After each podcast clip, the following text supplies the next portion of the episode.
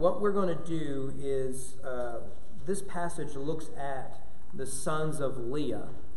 Um, and so it doesn't sound very exciting, but uh, it really does set up, in many ways, the rest of the Bible. So even when you come into the story of Jesus, all that is set up, uh, starts to be set up here with the birth of the 12 sons of Jacob and the, and the one daughter of Jacob. Well, um, a few weeks ago was Valentine's Day. Men, if you didn't realize that, it's a little late. Good luck uh, covering your tracks now. Uh, my wife and I, we, we don't do Valentine's Day on Valentine's Day. That was a rule I set up, I made up on day one, right? Told my wife I don't do uh, Sweetest Day, Sweetheart's Day, Sweetness Day. What you know, the one that the uh, companies made up in, in the fall. We don't do that. And and fortunately, she, she's gone along with that. Well, Valentine's Day, you can't really get away from it. The only time we've ever done Valentine's Day was actually the day that I asked her to marry me. I told her in advance, I'm going to ask you on a day you'll never guess. And the day before, I said, hey, tomorrow we're going to get engaged. And she never believed me one time. I just lo- I love that about my wife. I love to teach her that way. So this year, I came up with a plan. I, I, went into the office. I said, Annette, I, I, I need you to answer a question for me. You better be honest, okay? Why do women want their significant others to get them flowers while at work. It's one of two reasons. And, and I want you to give me the honest truth as a woman. One, as an expression of love, all, or is it two, all the other women in the office will be jealous? It's two. Yes, I knew it was two, right? There's this, there's this great episode in The Office. It's Valentine's Day, and uh, one of the women who's married she doesn't just get like one gift, she gets like a dozen gifts, and they get more expensive as throughout the day. And at the beginning, it's, hey, Phyllis, look, you got chocolates, and everyone's happy for her. And by the end, she gets a big giant bear, right? And they're like, here's your bear, right? I mean, that's, all the women are mad at her, right? And so, so that, that's what I did. So I went to Kroger and I got some flowers, and, and I had uh, net fancy. I don't know what I'm doing. And, and I had Annette deliver it. So I had a woman deliver it to the uh, woman at the front desk. And in my head, I told myself, she would herself deliver it to Amanda in front of all of her students, uh, particularly the females, right? You, you see my plan there? Is what I wanted was to stir up jealousy, right? That was the main thing. That's the secret to a good gift for your, for, for, for your wife, right? Didn't work that way with men, right? We, we could, couldn't care less about if, if you get us a gift. But uh, dinner would be nice, I guess, is about, about all we, we would want. But um, And come to find out, uh, Annette delivers it, and, and, they say, Hey, man, you got a gift up here, come get it. You got a package up here, come get it. Like, well, that ruined the whole point. Well, I had soccer practice at, at, after school was out. And I was walking around. Man, was talking to, to two women and a guy. And I said, Hey, did you tell them what I did for you?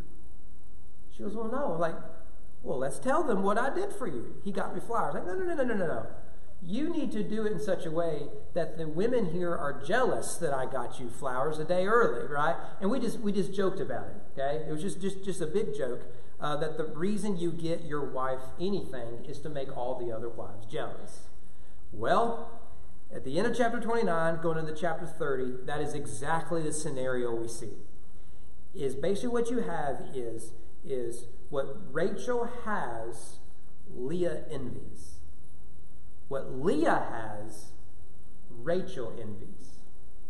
And so what you get is, is two women who aren't grateful for their blessings, they are uh, jealous for what the other person has. Now, so far in Genesis, we've seen a pattern uh, that, that, that is, this runs consistent, and that is uh, that is uh, a conflict between brothers Cain and Abel, Ham, Shem, and Japheth, um, Abraham and his brother's son Lot, um, Ishmael, Isaac, Esau, Jacob, and then Joseph versus the rest of his brothers. Really, it's Joseph, Benjamin versus the rest of his brothers. And this will continue throughout uh, Genesis. On one occasion, at least one that I'm aware of, you have an example of two sisters in conflict. And those sisters are Rachel and Leah. And the root of their conflict is not personality differences, it is idolatry. So, what Rachel craves, her sister has. And that becomes her idol, and that feeds her jealousy and bitterness. Same is true for Leah. What she craves is her idol. One wants to be loved, one wants to be a mom. And one will give up being a mother to be loved. The other will give up love to be a mother. And without realizing that that in in that is just emptiness and warfare and division that will carry on to the next generation. And so that story starts here. So this is the boring part, right? This is more of a gene- genealogy. But, but that background, again, it sets up the rest of the Bible. Well, pick up verse 31, uh, 29, verse 31. When the Lord saw that Leah was hated, he opened her womb, but Rachel was barren. Now, this verse picks up where we left off several weeks ago. You can go back to verse 30. So Jacob went into Rachel also, and he loved Rachel more than Leah and served Laban for another seven years. So you remember the story is that within about a seven, eight, eight, eight days, Jacob marries two women, sisters. He doesn't want Leah. He never worked for Leah, did not desire Leah, never asked for Leah, but Leah he has. And once the marriage is consummated, it's too late. So when he complains about it, uh, he is given Rachel. Now, what Laban does, we talked about idolatry with Rachel and Leah. Laban is greedy. He's, he has an idolatry for, for money. And so he will surrender his two daughters for 14 years of basically free labor from Jacob. Right? So, so remember, with idolatry, worship always requires sacrifice. You will always give something up for that which you worship. This is why you'll hear people say that one of the, the clear indicators of your heart is your budget. What it is you spend money on, what it is you, you give your time and your, your very soul to, is an indication of, of what your idols are. For Laban, it's wealth. He'll give up his daughters. He'll, he'll give up his integrity for it. And he will lose them before, and he'll lose his grandkids too. Uh, for Rachel and Leah, it's one will give up, want to give up love, the other will want to give up children. Uh, um, so, but here we see that Leah is hated by uh, Jacob, Rachel is loved. And so, what God does is he will bless Leah with motherhood, he will curse Rachel with infertility. So they both have blessings, but they will not find contentment in those blessings. The only thing they see is what they lack. This is the human condition.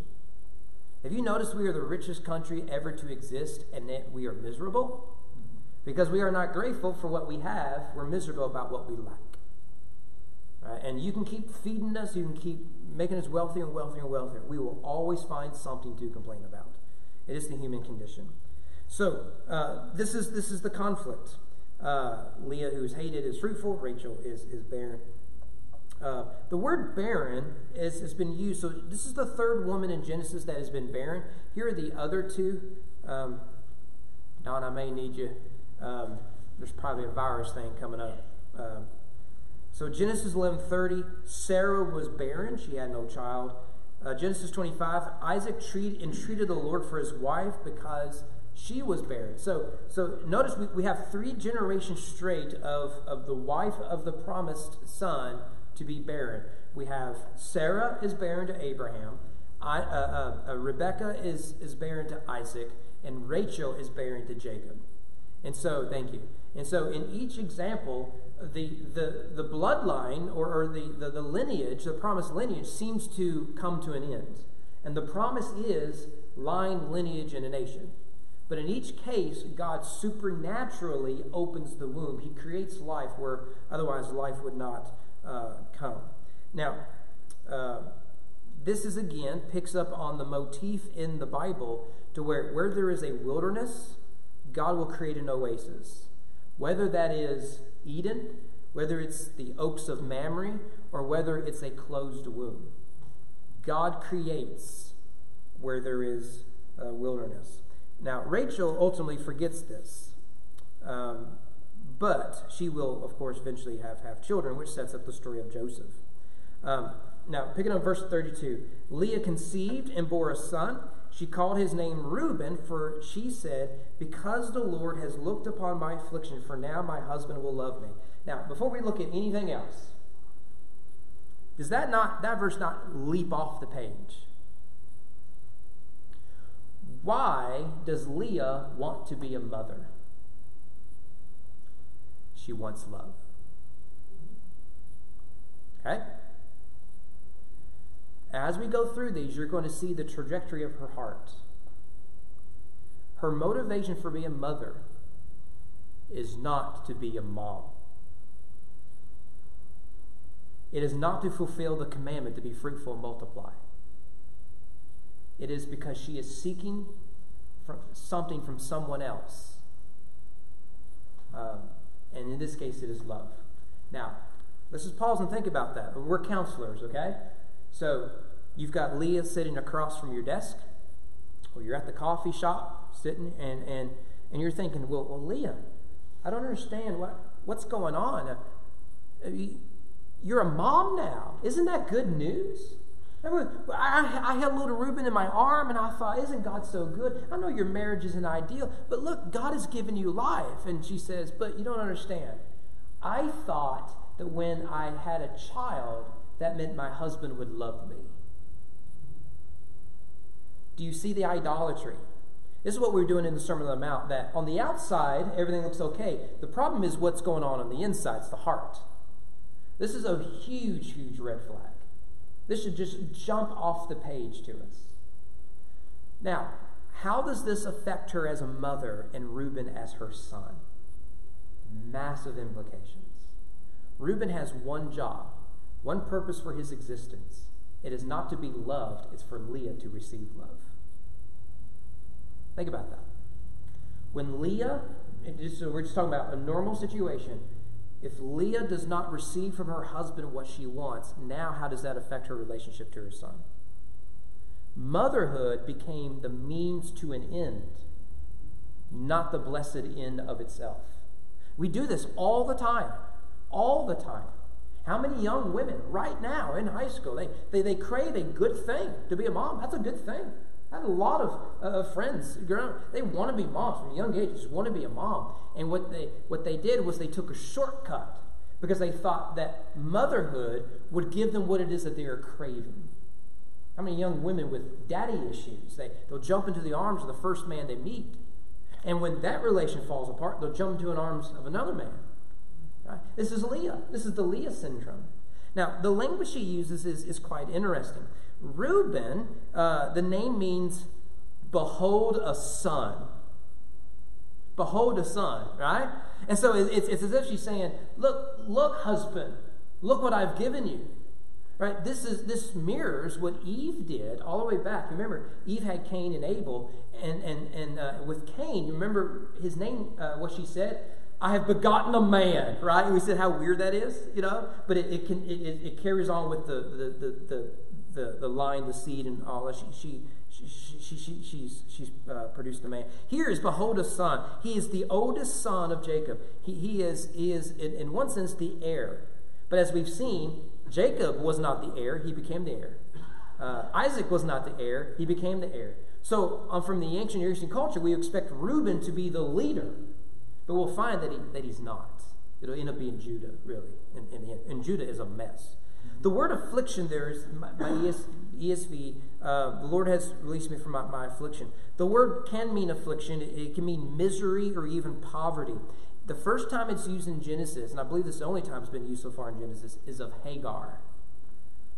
The angel of the Lord said unto her, Behold, you are with child and shall bear a son, and shall call his name Ishmael. Ishmael means God hears, because the Lord has heard your affliction.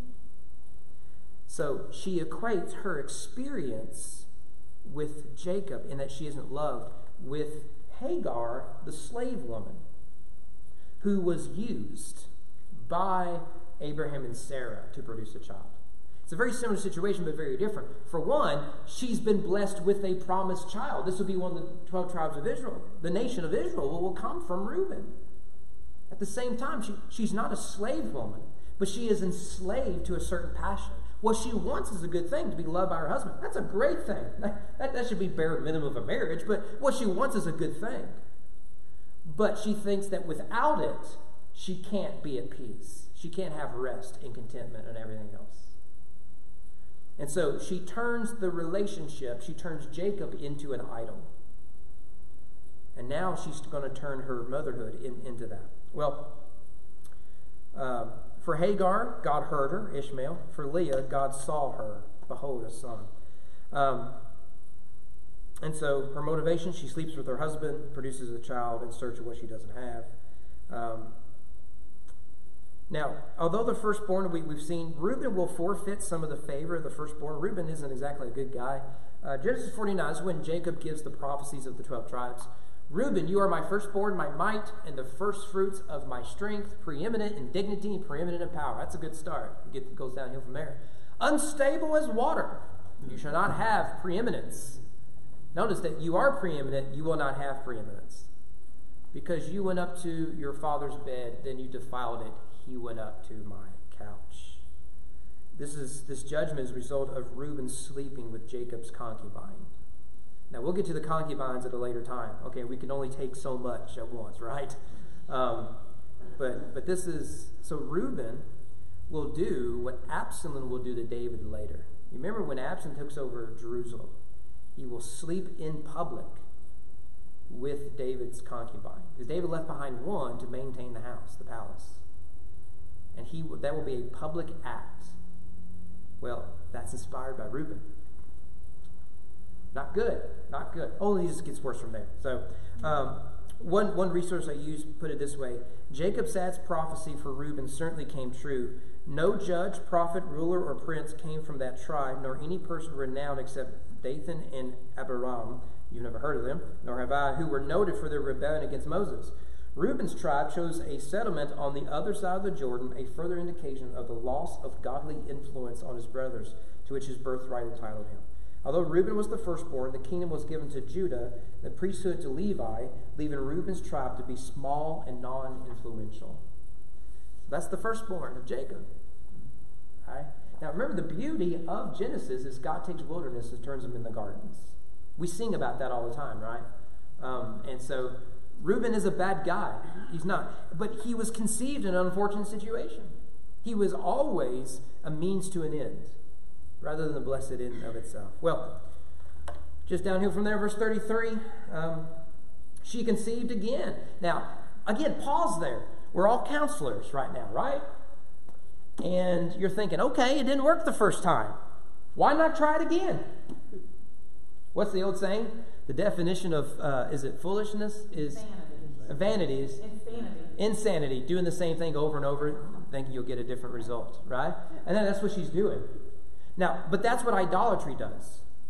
If you want something more than anything, and that becomes your idol, and you think that I will not have peace or contentment or love or rest or joy without it, and I think this is the means of getting it, I will keep trying, I will keep trying, I will keep trying again. So, so, so I would say the problem isn't really her marriage. Her first problem is not her marriage, it is a problem. The primary problem is her heart that's affecting her marriage, it's affecting her, her home life. Your children are not the means to an end. Your husband's love is not a sufficient God. It's an important thing, it's a good thing. This is where we turn good things into God things. A husband's love is a wonderful thing. It should be the bare minimum of, of a marriage. But it isn't, we should turn into a God thing. And this is what she's doing. So she conceived again. All right? And um, bore a son and said, Because the Lord has heard that I am hated, he's given me this son also. She called his name Simeon. You see in the trajectory? He has seen my affliction, he has heard of my hatred. Nothing's changed. Nothing's changed. So it's like she thinks, well, the problem is I only gave him one son. And in ancient Near Eastern world, it, it, you're going to lose kids. That's just a sad reality. You, know, you lose kids until the 20, turn of the 20th century. You could have 14 kids and lose half of them quite easily before they're out of the house. I mean, this was just normal. High uh, uh, uh infertility rates, high uh, um, uh, infant mortality rates. Is just reality. You go to Africa right now, and, and, and, the tribes, they will not name kids until they're about five years old because when you name a kid, you get more attached. And the chances of them surviving past five is unlikely. I mean, it's just reality. So she thinks, okay, well, one isn't enough. Okay, I got to give him two. And then he'll feel his line is secure. So God has seen my affliction. God has heard my affliction. Now he'll love me. And it doesn't work. The name Simeon means heard. And it carries the same theme as, of course, Reuben. So God has seen her, God has heard her, but she isn't returning to that faith and saying, What I need is the God who sees and loves, because Jacob doesn't see and love her. It is amazing, isn't it? This is the beauty. This, Wake up, woman, right? It's, it's, she wants Jacob to see it and hear her, to love her. But in that pursuit, she confesses, God sees and, and hears me. He loves me. But the love of God isn't sufficient. You see how mad this is? By the way, all of us struggle with this in some, some area of our lives. Some area of our lives, we, we really struggle with this. Now, the name Simeon is a very common name in the Bible. There's four men with that exact name. Simeon, son of Jacob. Simeon, the man who met baby Jesus in the temple. Right? Remember, he said, I can die now. Simeon, uh, who is uh, found in the ancestry of Jesus in Luke 3. Don't really know much more about him. Uh, and then there's Simeon, Simeon, who's a member of the church of Antioch in, in Acts 13. Antioch is where uh, you first get the name Christians. They send everybody out. But then there are similar, uh, you take the name Simeon, there's similar forms of that name, like Simon Peter, Simon the Zealot, who was a disciple, Simon the brother of Jesus, named after this guy, Simon the leper that Jesus heals, Simon of Cyrene, who carries the cross of Jesus, Simon the father of Judas, John 13, 2, if you want to reference, and Simon the tanner, Peter stayed at his house in, in Acts 9. So this is a very common name. And, and if, if, if you want to nerd out, we got to move, but if you want to nerd out, scholars have studied the use of names in, the, in, in ancient Israel. And so we know how popular various names are. We get these from tombstones, from various lists, like we have letters and whatnot, and we can count, okay, of all the information we have, this name is popular. So, like your most popular female name is Mary. Guess what? Guess what the most popular name in the New Testament is? Mary. Most common name in the uh, first century uh, Judea for men was Simeon or Simon. Guess what the most popular name in the New Testament is for men? It's Simon or Simeon, right? So if you're ever looking for evidence of the Bible, that, that's a little small one, but it's actually quite impactful. The Gnostics get that wrong. You don't care about any of that. Anyway, so Simeon, so Reuben is a guy who, who slept with his father's concubine. Simeon is a very violent man. He and Levi were the leaders in the slaughter of the uh, Shechemites. You remember that they uh, assault Dinah. We'll get to that story a while from now. I'm, I'm, I'm not looking forward to, be honest with you. It's, it's quite a terrible, just a terrible story. And you remember what uh, Simeon and Levi do. Now, Levi will be the father of the priests. And what they do is, is uh, the, the Shechemites come and say, well, you know, what we've done is wrong. We, we want to make it right. We're going to marry, you know, Dinah. And you remember they say is, okay, the marriage can happen if you'll circumcise yourself first. All the men circumcise themselves. And while they were recovering, they come and slaughter all the men. That's Simeon. That's Levi.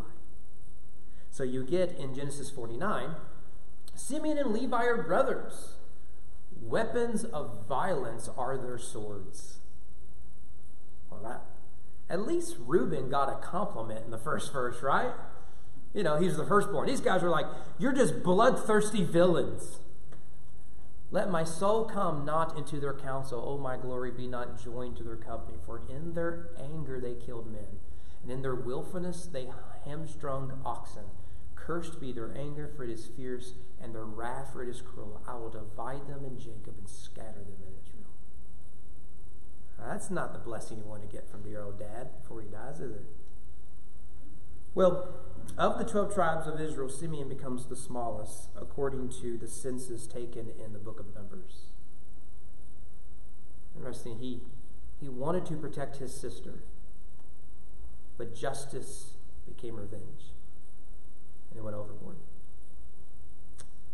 Well, that leads to Levi, speaking of the devil, almost literally there. We meet him in verse 34. Again, she conceived and bore a son and said, Now, this time, my husband will be attached to me because I have borne him three sons. Now what's happened? She's not even looking for his love. A little bit of attention will be fine. What she's afraid is that she's so hated he'll leave her and abandon her. Like Hagar. Remember, that's Jacob's grandfather and grandmother kicked a woman who was not loved out, abandoned her to die in the wilderness. So she still thinks if I give him a son, I'll get something from him. Not the way it works. One thing you have to tell young women this, it, it just shocks them. Men can separate love and intimacy with great ease. I can prove it to you. Prostitution and pornography. Very easy. Men will sleep with almost anyone and not love them. And Leah seems to be struggling with that. If we conceive, it must mean because he loves me. And now it's if, if we conceive and have a son, at least he won't kick me out. We'll be, we'll be attached. Sad story. Levi means to join to. He becomes the father of Levites, the priestly tribe, despite Jacob's condemnation of his violence with Simeon. His two descendants that we know best are Moses and Aaron. They were the main influence of the Jewish Exodus. The word attached is a play on words with the word Levi. So Levi means to join or to attach. And so she's so so it's um, I'll name him attached so that he'll be attached to me. Um, it can even mean to borrow or lend. But the issue here is she's still using her sons as a means to an end. And so she wants love and believes that if she bears sons, she'll be given that. Yet with each son, she's learning she will never have Jacob's heart. It's a sad story. But what's lost in this is that she never expresses gratitude for her sons. Their names are a constant reminder of what she lacks rather than what she has. It's so important for us to see that. Well, verse 35, we meet her last son, fourth son. So this is one third of the 12 tribes of Israel. So if we ever get the judges 40 years from now, uh, this will really become a problem, right? Because they're still at war with each other. No civil war in Judges. Verse 35. She conceived again. My, my, my. She hasn't learned her lesson. She bore a son and said, This time I will praise the Lord. What a difference. Therefore, she called his name Judah, and she ceased bearing. What a change. What a change. So, what do we do with this? Well, the name Judah means to praise, and it signals a, a clear change in Leah's heart. Um, but the word praise here is not the word we usually use. The, the word we would expect to find here is hallel, where we get hallelujah. Hallelujah just means praise Yahweh, hallel Yah, Yahweh. Um, and the, the Jah, hallelujah, Jah is, is, is just, you go from Hebrew, and English is the combination of a thousand languages. It's why we can't spell any words, okay? You know, every rule in English is broken by a thousand other words, okay? That's the frustration of learning to read as an English speaker is hard enough. Learning English as a second language as an adult is especially hard because we break all of our own rules. So, hallelujah, that Jah is, is Yahweh, and it'll eventually come into English as Jehovah or something like that. So, um, we would expect that word Hallel, but it's actually the word Yada. So, the name Judah is Yahuda. This is Yada. So, you can see, again, it's a play on words. Um, so it's like a, a, a, attached with Levi, it's praise, Yehuda, Yada. Um, and so it means to praise or to give thanks. And this, again, signals a change in, in Leah's heart. She's no longer um, sleeping with Jacob in search of his heart, in search of his affection and love. But rather, she sees as her role as a mother as evidence that she is already loved. That's the difference. We've got to see that. When we think that we, we lack something and we've been robbed of something, we will turn to shortcuts in order to get those things. And those things, those shortcuts can be relationships or intimacy or wealth or career or, or some sort of addiction or whatever it is. We think that if, if I can get enough of this thing, it will fix what it is I'm lacking. So if I'm lacking love for Leah, what I need is, is um, if he sleeps with me, we have children, we'll create a family. Rachel could never do that, so he'll love me more, more, more than Rachel. Right? Or, or, or if, if I, I don't feel uh, I don't feel as if I've, I've really accomplished anything in life. So what I need is a career, and what I need is the wealth that comes from that, the respect that comes from that, right? And what we find is is it's never enough. Leah learns the hard way. She could have a dozen kids literally with Jacob, and he will still never love her.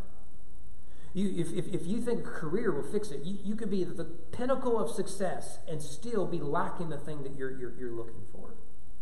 This, this, this, we know this is a problem. And yet, in our hearts, we, we struggle to find this so much. Fortunately for Leah, by the time she has her fourth son, it clicks. I am seeking in another what I already have in my Redeemer. That's the gospel in a nutshell. Now, again, it doesn't excuse Jacob's behavior. But given her circumstance, she must learn that she doesn't lack anything in herself. Now, I think God needs to get a hold of Jacob, yes. It's a mess of a situation. But for Leah, once she sees that, now her children become the blessing God had intended children to be. And so she is free to love her children, not because she has an abundance of love from Jacob, but because she has abundance of love from God. Her cup overflows, and this makes her a good mom. And she finally figures that out. Well, Judah um, will go on to become the most significant of the 12 tribes. I mean, his name gives that away. You don't want to be called attached, do you? That's a terrible name, right? It's like, uh, oh, is it in Ruth? One of the uh, people there are named, it's not Ruth, it's somewhere else. Their name is Cal or something like that. I don't know. Uh, I think Kyle means cow or something like that. I don't know. Anyways, here's Judah in, in, in Genesis 49. Judah, your brother shall praise you. Yehuda, you will be Yada, right? You'll be praised. Your hand shall be on the neck of your enemies. Now, now, Levi and Simeon are enemies, right? Because they're violent men. Right? But your neck will be on your enemies. Your father's sons shall bow down before you. Now, this is going to come up, isn't it? Joseph is not of Judah. Yet the story of Joseph is not that, that Jacob's sons will bow down to Judah, but to, to Joseph. And so we know by the end of Genesis, this prophecy is not yet fulfilled. Of course, this prophecy is given after the story of Joseph. So just this interesting little, little piece there. Judah is a lion's cub. From the prey, my son, you have gone up. He stooped down. He crouches a lion as a lioness. Who dares rouse him? The scepter. Oh, Oh, okay, so what are we looking for? We're looking for someone who will rule as a lion and as a king. You see where this is going? Right? It, the ending's already ruined, isn't it? Right? And, and um, the scepter will not depart from Judah. So it isn't just that a king will come from Judah, it's that a perpetual line of kings will come, and that line will have no end. There will always be a son of Judah, on the throne. Could we say from this vantage point it is an eternal throne? And for it to be fulfilled, it has to be an eternal throne. No one and nothing will take away Judah from his throne. So nor the ruler staff in between his feet until tribute comes to him, and to him shall be the obedience of the peoples, binding his foal to the vine, his donkey's colt to the tree. Donkey's colt, that's interesting there. He has washed the garments in wine, his vesture in the blood of grapes. So we get wine, we get vines, we get grapes. It, his eyes are darker than wine, his teeth whiter than milk. I don't know. I guess that means he's attractive. I don't know what to do that. He's handsome. You know? So so you see where this is going, right? Who is the first king of Israel? What tribe is he from? Benjamin. It's a wrong tribe. Why? He looks the part. He acts the part. He ain't king. The promise is it'll be of the line of Judah. And what, what, and what does Samuel do? You tell me if you've heard this story. He anoints the younger brother over the elders. That story sound familiar? It's Seth over Cain. It's Japheth and Shem over Ham. It's it's it's uh, it's Isaac over uh, Ishmael. It's Jacob over uh, uh, Esau. It's Joseph over his brothers. It's the same story. And that has to be an eternal throne. When Jesus stands up, he's the son of David. What does that mean? It means he's king. And he sits upon an eternal throne. You turn to Revelation. Revelation 5, my favorite chapter in the whole Bible. What is the dual image John sees in Christ? He's lion, he's lamb. Where does that image come from? Right here in Genesis 49. The difference is that his mother finally got it. She is fully loved by an eternal God. Now, it ends there by stating that she ceased bearing. Now, this does not mean that she will cease to have children. In fact, she'll give birth to two other children. Uh, I think I've got them up here. Yeah, Genesis 30. God listened to Leah. Now, by the time we get there, it's just going to be uh, Jerry Springer, Ricki Lake, that sort of stuff. It's just going to be cray cray, okay? I, I, mean, we haven't got to the Rachel side of the story, okay? Leah is a mess. Rachel is a mess. And then, and then other women get involved, and, and my lands, this is a mess. Right now, it's a love triangle. For long, it's a pentagon, okay? And, and that, that's just worse, okay? But isn't, it isn't that Jacob loves any of them. He loves one woman. He's sleeping with all of them, right? It, it, it gets to be a mess. But God listened to Leah, and she conceived and bore Jacob a fifth son. Leah said, God has given me my wages because I gave my servant to my husband. Uh oh. Uh oh. She realizes what she's done. She is like Sarah. I'm ruining next week, but she's like Sarah. By the way, so is Rachel. Remember that in the Bible, history is both linear, it has a beginning and the end, it's cyclical. And so what you have is each new generation goes through the same pattern as the generation before it. So you read Genesis and you're thinking this could be half the length if they told the same story, uh, each story only one time. The problem is it tells the same story a dozen times because each generation goes through the same stuff. Rachel and Leah will do it too. So she called his name Issachar, and Leah conceived again. She bore Jacob a sixth son. And Leah said, God has endowed me with a good endowment. Now my husband will honor me because I have borne him six sons. So she called his name Zebulun. Afterwards, she bore a daughter and called her name Dinah. Half of the 12 tribes of Israel come from one woman, Leah. What an incredible accomplishment that is. I don't know if accomplishment is the right word, but it's incredible. What a blessing. All but one, all but one, are seen as a means to an end. One is seen as an act of judgment. The last one, well, the last son, I should say, is seen in the same light as the first three. I just want to be honored by my husband. What else do I have to do to get something from him? And the daughter she bears will be assaulted by the Shechemites, her life ruined. So, some see that phrase she sees uh, bearing as a reference to Jacob because he doesn't love her to, at least for a time, to stop um, having relations with her. Um, regardless, by this point in the story, she at least temporarily has her contentment in, in her maker and not in her husband. But unfortunately, it doesn't. It, it, the, it ends good here. When you turn the page, it doesn't end very well. But what, I think what you'll be able to tell, and I think we'll get out early, um, is the story of Rachel and Leah is a really tragic one. It's tragic, yes, because you have two women fighting for the affection of a single man. This is why bigamy and polygamy will never work. It cannot work. It does not work. All you have to do is go to pick any high school and spend 15 minutes there. You're going to discover this. It doesn't work. And you've heard me say this before. As adults, we never leave high school. Some of us never leave middle school. All right? The same drama you get there is, is happening in your, your workplace right now. And, and so we know this doesn't work. And, and that's not the root problem with the Rachel and Leah. The root problem is idolatry and, and, and, and discontentment. If Rachel found contentment knowing that she is loved, everything else that comes will be seen as a blessing.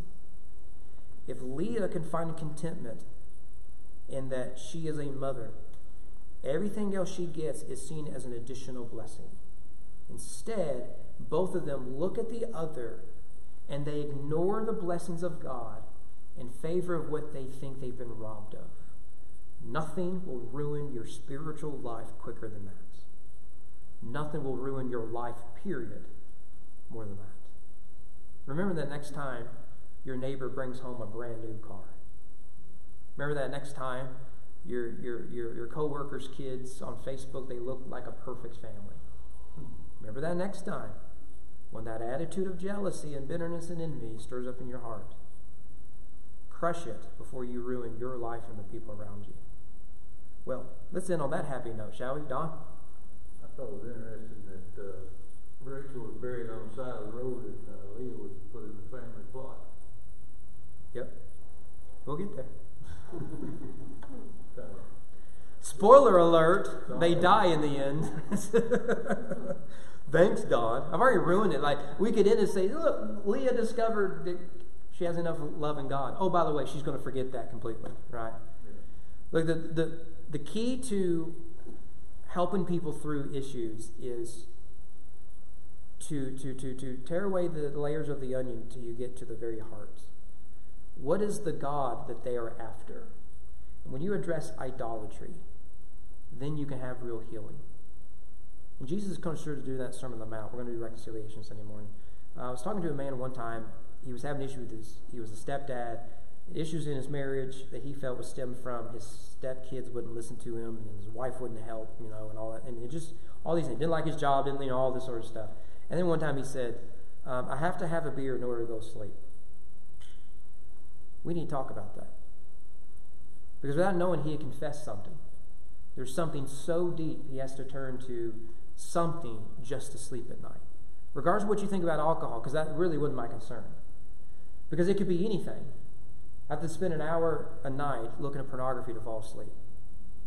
I have to, I have to, I have to spend three hours on Netflix alone, away from my kids. I have to, right, whatever it is, whatever it is you have to do to get through the next day, that's what we need to talk about. It really wasn't about his wife. It wasn't really about his stepkids. Really wasn't about the alcohol. It was about something else. And once we got there, we really, we really made, made some progress. Anything else? Danny, did we miss anything? Oh, thank you. I appreciate it. You're really dying to go to the book nook, aren't you? It's, it's, yeah. Hey, two more full weeks of session, and then to go in the veto, and life is good. So, okay. Well, how about we close out in prayer? And uh, um, I made you pray Monday, didn't I, Daddy? I wouldn't dare have you do that twice in one week. And I made. No, I made Carrie pray Sunday. You made Don Lewis pray Monday, and I had Don Doe's pray. You made Yeah. Oh, I made Danny pray Monday. Oh yeah, he wouldn't, he, or Sunday. Sunday made you do Sunday, right? And uh, and oh, it was Brother Ed and Don, right? So we skipped you Monday. Yeah. All right, well, then, Mark, you close it out in prayer?